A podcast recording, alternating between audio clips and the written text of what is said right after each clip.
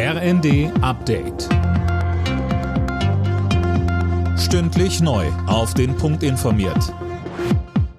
Ich bin Dirk Jostes. Guten Morgen.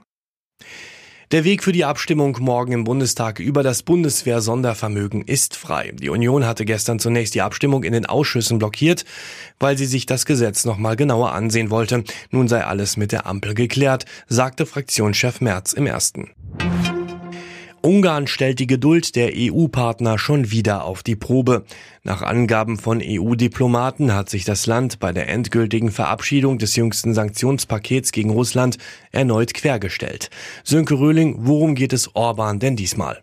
Ja, diesmal geht es darum, dass das neue EU-Sanktionspaket gegen Russland auch Strafmaßnahmen gegen das russisch-orthodoxe Kirchenoberhaupt Kirill umfasst. Der pflegt engen Kontakt zu Kremlchef Putin und stellt sich in seinen Predigten immer wieder hinter den russischen Kriegskurs. Deshalb soll ihm nun die Einreise in die EU untersagt werden und wenn er Vermögenswerte in der EU hat, sollen sie eingefroren werden. Das will Ungarn nicht mittragen.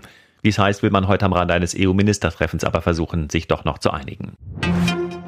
Politiker und Verbände fordern, dass die Corona-Regeln vor dem Herbst überarbeitet werden.